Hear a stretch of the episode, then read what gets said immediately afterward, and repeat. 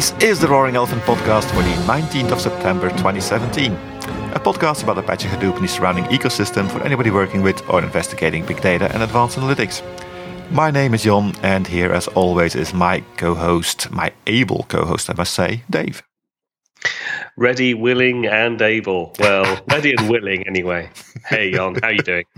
I'm doing great. End of the week. We're recording on a Friday today, so that's always a good day. It is indeed. It is indeed. And we're also going to hope for a very short news only episode today, like we are, like our listeners are used to us doing short episodes now since we started doing the new regime. Yeah, short. We're not very good at short. let's let's see how it goes. Yeah, maybe we should do a little apology for the the episode before this one about our little travel experiences. That one did run a bit long, but we discussed cutting it in half and making the two episodes, but I was against it because I kind of liked how the episode flowed. So we just left it as is. But we do uh, promise our listeners that we will try to keep it shorter a little bit in the future, starting today. Indeed. And with that, without further ado, or should we talk about something else first? No, let's talk about the news articles we've thought to pick out this week. And uh, I'm going to go first, I think, because I go found a little uh, article on MLeap. It's called MLeap, providing near real-time data science with Apache Spark. Now, regular listeners will possibly recall that we actually had the two people behind MLeap, Mikhail and Hollin. Hi, guys. On the uh, on the podcast, and that was in episode 17 and 18 in June 2016. It's a long time ago, and it's good to see that the guys haven't uh, rested on their laurels uh, they've kept on improving the product. And now on the medium.com website, this article has appeared and it's been popping up in a couple of aggregator email aggregators as well. So I thought it was uh, fun to just uh, take a look at them again and uh, talk about the subject. For people that don't really know what MLeap does, uh, it's uh, similar in function to a older technology called, and I always say it wrongly, but I'm gonna look it up first. PMML. Correct. Which is an acronym standing for Predictive Model Markup Language. And the function of these, both of these uh, things is to take the model that the data scientist has painstakingly improved, trained, iterated upon, and so on into production. Because if anybody has done this little, uh, little travel, little story of, uh, getting data, cleaning your data, getting your features, making a wonderful model, and then having to put it into production, you will have felt that that last step is not as smooth as you would have wanted it to be quite often people have to totally rebuild the whole logic chain to make a production model because the tools just aren't compatible. You can't just take your Jupyter notebook and put it in production somewhere. You have to do stuff to make this work. And up until, uh, well, a bit over a year ago, I guess, PMML was the only reasonable way to do this, but it wasn't very easy to work with. It had some limitations as well. It's a kind of serialization of your model, which you can then read into the PMML interface to make it a REST uh, API. So it does work, and it's been working for a lot of people uh, for for years, I guess. But nobody was really happy with it. So when uh, Hollin and Mikhail came with MLeap and presented this to the open source community, everybody was kind of happy and they've been improving it. And this article is actually written by a couple of guys from uh, Red Ventures. Uh, Corey Locklear, if I read it correctly, is the, the main author here. And he actually explains on how they were used to working with uh, PMML, what the issues were with that. He goes into a little bit of detail, not really showing code, but he does explain why they were looking for something new, how they ended up looking at MLeap, and how they were successfully uh, successful at integrating their solution with MLeap and uh, making it a lot more flexible and easy to work with. Some nice diagrams in the uh, in the article as well. So um, yeah, I mean. Uh, so as as Jon mentioned, you know, we we spoke to you know, some of the guys, Mikhail and Hollin, back in episode seventeen and eighteen, um, and it, it's it's really nice to see projects like this evolve. And I think one of the the things that, as we were talking about this uh, just before we started recording, um, it's now been expanded. It was very much focused around um, Spark and Spark ML before, mm-hmm. but now um, expanded expanded to support TensorFlow as well, which is one of those sort of uh, deep learning frameworks that is definitely gaining some significant attention. It, it's still sort of a little bit on the the early edges of enterprise adoption, but you know the, there's a lot of uh, certainly a, an ever increasing uh, amount of interest in it um, yeah, at the enterprise. Yeah, you had the uh, old grey uh, experienced guys, in the Caffe and the Theano, who were uh, the first real frameworks out there. Mm-hmm. TensorFlow from Google really changed a lot there, and uh, CNTK is also one of the new versions, which make it a lot easier to have code written for non-GPU environments and easily port them to GPU by just adding a flag to the execution, for example. So yep. that makes it a lot easier, and also these things kind of talk to each other. I know that uh, Facebook also has a uh, deep learning model, and I read an article and I should have had it for the episode actually. I'm just remembering it now, too late. It's going to be for next episode, I guess, about the uh, Facebook deep learning model and CNTK uh, kind of joining forces in not, not that they're going to do the same thing, but that there's a kind of abstraction layer above it where you can import models from one to the other again to make this ah, ecosystem okay. easier to use. Because at the moment, if you're doing something in TensorFlow or in Caffe or in CNTK, you're kind of stuck with that environment at that point. You can always reprogram it, of course, but it's not that easy. You have to do it again because these simple, not just the syntax is different, but also the way these models expect things to be set up is different. Yeah, yeah, completely different. Um, abstraction. You know, there's no there's no centralized abstraction layer. No, but there's been an attempt with Keras, and Keras uh, kind of supports. Oh, I don't know by heart. I was going to say Caffe, Theano, and TensorFlow, but don't kill me if I'm wrong. But mm-hmm. a couple of them are under there already. But again, because it's an extra abstraction layer, you kind of have to give up some flexibility. Yep. And not everything was under there. So this is a new way with just Facebook and CNTK, uh, doing a similar kind of thing. So there is apparently a little bit of a push, a bit of a move towards having a single, call an API, for lack of a better word and if the guys from MLeap are able to put TensorFlow under there now, well, if they can also uh, take advantage of those kind of uh, uh, movements, then uh, yeah, I mean, the sky's the limit at that point. Yeah, yeah, very good. Yeah. And I've uh, read a little bit in the documentation side as well, and uh, it's actually just what they kind of make a. am not sure what the name is they give it. They make a single module which they re they, they assembled themselves through their MLeap product, and that's the model you put online. And that model will encapsulate both this uh, ML, the Spark, the TensorFlow. It's all in one uh, little yeah module. So uh, okay, so complete complete object sort of mm-hmm. code generation. Yeah, yeah, yeah, yeah. yeah.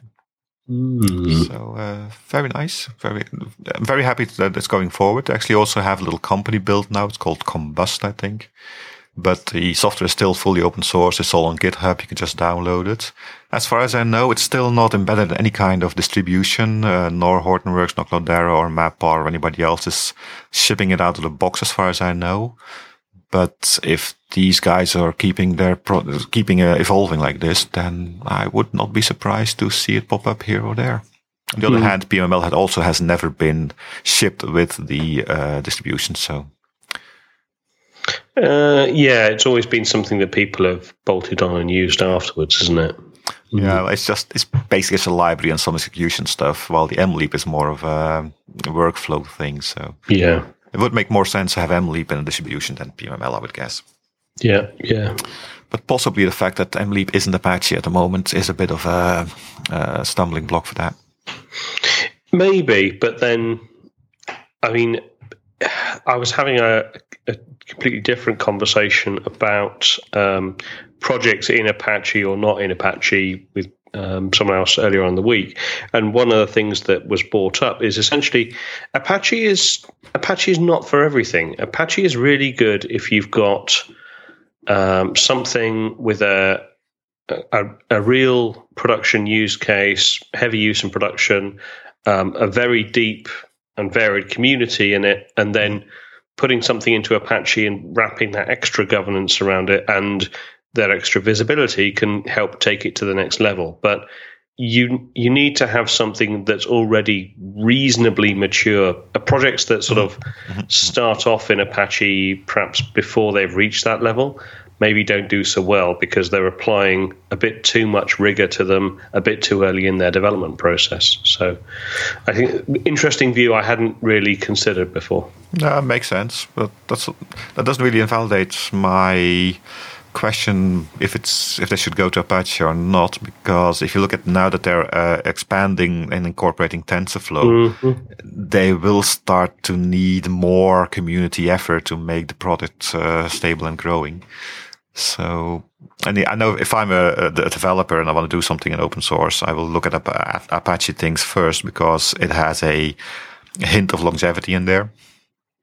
If it's, uh, and I'm totally doing them a disservice here, but if it's just two guys making some cool software, it doesn't have that same gravitas, let's say.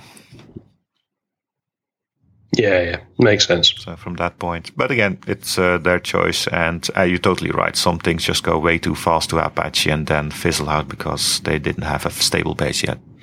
Yep. But anyway, MLeap, if you haven't looked at it yet, have a listen at our episode 17, 18 for more information because the two guys actually talk about it in depth in those episodes. And uh, if you want a more recent uh, real life experience from somebody, then this article uh, actually goes into yeah, sufficient uh, detail to give you a good idea if this is something you should look at or not. Very good. So that's MLeap. And hey to Mikhail and Hollin. yeah, we should have them back on the show because apparently they've done some new stuff. So maybe they can come come on the podcast and give us an update. So Mikhail yeah. and Hollin, if you hear us, get in touch. Okay, moving on. Uh, second thing I want to talk about is a uh, happy announcement from Apache Atlas. They've uh, apparently just released version 0.8.1. And now we're not really talking about every single release of every single piece of software out there, but we have been talking about Apache Atlas. And in our prediction show almost a year ago, we, uh, at least I, I'm not sure about your stance was, but I was kind of, uh, yeah, gloom and doom about the future of Atlas because not much was happening there. But then, of course, the announcement came that IBM is going to go deep in Atlas and has apparently contributed a lot of uh, updates and changes. And this, I think, is the first release that has a lot of that stuff in there. And I took a look at the uh, release um, uh, cadence, release history, let's say, for Atlas, and it uh, really has shifted as well, because where the 0567 uh, releases had about six months in between. Mm, yeah. This 0.8 uh, was released three months after uh, 071. The 081 is again a bit longer because we're now September and that's from uh, March, so that's again six months. But there is does seem to be some kind of acceleration in there, which is definitely a good thing. Yeah, yeah. I mean the the 08 branch as a whole. Um, yeah, I think I'm right in saying this. The 08 branch as a whole is the the piece that's brought the brand new APIs. And I think one of the one of the challenges that people had with earlier versions of Atlas was integrating. Um, know, a number of organizations did manage to successfully integrate with Atlas, companies like Waterline and so on. Mm-hmm. Um, and Dataguise, I think, is another one. Um, but there's you know a handful of of products were reasonably well integrated, but there were quite a few challenges along the way. And I think that was the Atlas team recognized that, and in working with um, both those partners and also, as you mentioned, sort of IBM, um, really recognized the need for a, a, complete refresh of the the API. And I think they made a fairly bold move to really change the way that that was doing, expose a lot more functionality through the APIs, um, and uh, you know this the sort of 081 I think is the first I think that's the first major release that's had all of these core API changes in. So yep. I think you're going to start to see quite a few interesting integrations, not least of which is going to be the sort of some of the IBM um, components coming forward. Yeah, I really hope that we actually see some stuff appearing on the internet because I've actually had in the last three to two, three months, uh, multiple customers uh, approaching me and colleagues approaching me about just this Atlas thing that's dead. It's going away. So they really have to do a bit of marketing here because I'm not sure who's, uh, maybe somebody is spreading FUD out there. I don't know. But uh, they need to have they need to put their mark on the map again, so that people know that they're still alive and actually uh, improving stuff. Because to be frankly honest, that's twice the same word um, there isn't that much alternatives to Atlas when you look at big data and governance. No, indeed, it's uh, very much a. There's a, a bunch of additional components that will give you some sort of life cycle mm-hmm. for the piece that they manage, but there's there's very little in the way of overarching. Over, exactly yeah. that overarching picture yeah. and that pluggability into a wider variety of a wider ecosystem of tools. Yeah, and it's yeah. very necessary because one of the fears that a lot of big companies have to approach things like Hadoop is this is such a big, well, the zoo of all the little components. How, how am I going to get a grip on that? How am I going to get control on that? And if you don't have a nice uh, governance thing, which we basically still don't have because Atlas is getting there, but it's still 0.8. So it's not really a 1.0 release. So it's still, uh, uh, for me at least, something that's becoming so we really need something here. And any kind of news that uh, Atlas is going away without anything else coming in, in, in its place is just bad news in general. Yeah, I, I, very much think Atlas is is here to stay, mm-hmm. and uh, yeah, it's. Yeah, I think there's yeah there's there is FUD and there will always be FUD, and that's just the way things go. It's it's yeah. our job as purveyors of truth and light to uh, bring bring the news to the darkness. Which is why I put it on the podcast here today. Well, there you go. Your mash line, everybody. Public service to the people. yeah, and Dave just uh, along for the ride. Uh, pretty much, yeah. Or did you have something for today? Um, I may have something to talk about. I think. I think. I think it's probably worth talking about. Um, so HDP two six two uh, was released not too long ago, um, a week or so ago, I think. Um, probably a couple of weeks by the time you hear this on the air. Um, and you know, as as with all new point releases, you know, it's it's primarily about um, sort of a, a, range of, of bug fixes, stabilizations. Um, not so much about you know significant new features. There are a few things. So um, uh, beefing up some of the um, dynamic tag based column masking for Ranger, um, Spark 2 connections for Phoenix, uh, rack awareness for Kafka, things like that. But the really interesting thing is if you look at the release notes, and we'll put a link into the uh, uh into the episode notes, um, you will see that the very first page talks about component differences between HDP and IOP fixed issues specifically related to upgrading from IOP, and known issues specifically upgrading related to upgrading from IOP. But what is this IO- IOP thing? Exactly, that's going to be my very next point. IOP, IBM's open platform, or essentially Big Insights for, for those that know it by another name. So IOP is IBM's Hadoop distribution, and uh, this sort of HDP 262 release is really the first uh, release where you will actually have IOP uh, customers giving them the ability to migrate from IOP to HDP. So I, I think it's a uh, despite the fact that it's a you know it's a minor point release, it's primarily as I say bug fixes, stabilization, and a few minor features it's really, really important from a you know, it's changing the face of of the uh, the Hadoop sort of distribution and ecosystem side of things, in my opinion. So this basically um, means that uh, Big Insights or IOP disappears at that point. They're, they're, they're not even going to rebrand. They're just going to become HDP, pure and simple.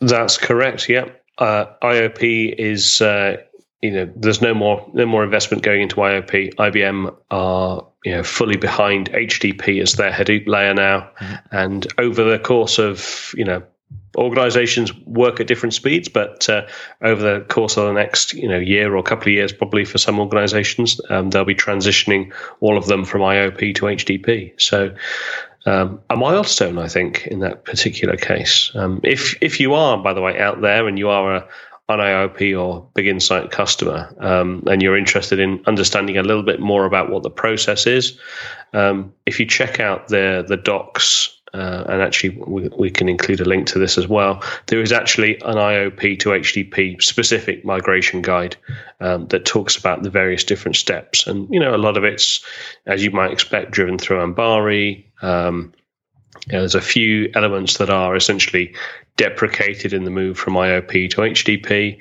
um, and then th- it does talk a little bit about some of the things that some of the, the IBM value adds, like Big SQL and those sorts of elements as well. But I think it's a it's a, another another interesting milestone. You know, it's definitely not the the be all and end all. Things will continue to march on from here, but uh, yeah, interesting times.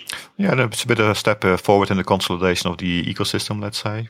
Mm-hmm. Less fragmentation. It's also good. And one of the biggest advantages today is the fact that Atlas, which we talked about uh, just now, gets uh, IBM behind it now as part of HDP. So that's fine. That's great. Yeah, yeah. I also see the if I'm looking at the components upgraded and components new, uh, then looking at it, it appears that the IOP was still running Hive 1.2.1. Yeah, yeah. So it's that that's now been upgraded to 1.2.1000. Interesting name, but more importantly, also added to it, of course, is now Hive 2 with 2.10. Yeah. So that's really that that's that's not just a little upgrade. That's a big difference. Yeah, a significant improvement, and I think the um, we will probably have. Uh, we did an episode a while back actually, which was. Um, which was SQL on Hadoop, wasn't it? SQL SQL engines on Hadoop, and we mm-hmm. we sort of covered all of them. Um, well, most.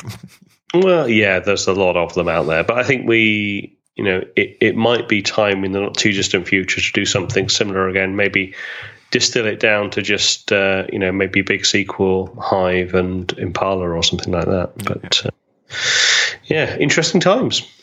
yeah and uh, things move forward. Do you have any view on? I mean, uh, Big Insights, of course, was the Hadoop layer underneath, which was pretty, yeah, generic Hadoop, if I, if that's a word I can use. But uh, yeah. IBM had a lot of uh, layered products on top of that to do the, the analytics and insights from the data and stuff. Yeah. So I'm assuming they're maybe not rebuilding, but changing that to work well on HDP. So yeah, that's that's all coming along with with this uh, this joint engineering work. So the so for example, they've got uh, DSX, their data science experience. Mm-hmm. Um, that's you know that's actually uh, been modified to work uh, directly with HDP right now. Their latest version released probably three or f- three weeks ago, I think. Um, things like uh, their Spectrum scale storage, same same sort of story there. Um, obviously, you know, we we had the announcements earlier on the year with the IBM Power hardware um, and the you know that that story there. So that's been sort of HDP on Power. Um, there was one other thing that was immediately coming across. I think I, uh, did I already mention Big SQL in that particular mm, list? Not in this last list, but you talked no, about it okay. earlier when you talked about yeah, yeah, yeah. So for us. I think yeah, so I think that might be the might be the fourth immediate element that's coming across, which is uh, IBM Big SQL. So um, there are a few others that are definitely coming down the pipeline. Obviously, IBM has a, a big AI and uh, and uh, cloud play as well, mm-hmm. and you'll see you know more and more of that coming down uh, as things progress. But yeah, it, it's I think the the four sort of core pillars are, are already either across or will be across you know almost immediately yeah, yeah. Uh, probably by the time this podcast episode goes live Um, and then the rest of the the rest of the sort of the engine, the wheels are turning.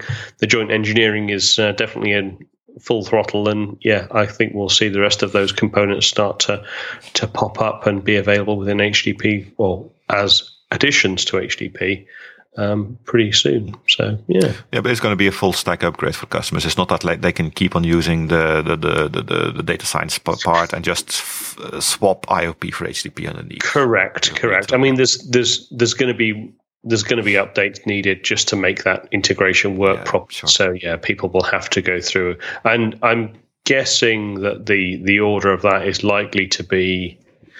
Well, I guess. Well, I don't know actually. I, I would to speculate, Hey. but Might make sense to have someone from IBM on the show to just uh, talk about this.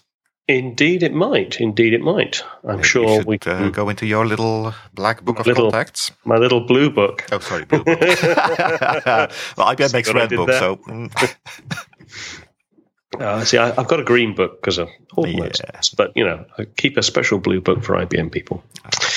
Anyway, yeah, I'm sure we could do that, uh, and in fact, I have someone in mind that I presented with only earlier on this week. So, keep it in mind. Make it out. indeed. So yeah, that's that's all I had from me. Exciting times. hmm And keeping With in that, the yeah, we're keeping it short today. It's gonna happen. Yep. It's gonna work. It's all the time we have for today. Hey, I did it. We hope you enjoyed the serving of bite-sized big data news. We will be back next week with a new episode. Until then, until then, excuse me, go to www.roaringelephant.org where you can find more information, including a feedback form. You can also follow us on Twitter using the at Hadoopcast tag and contact us by email to podcast at roaringelephant.org. Send us any thoughts, criticisms, comments, and other feedback. Until next week, my name is Jon, my name is Dave. and we look forward to talking to you next week. Goodbye. See you.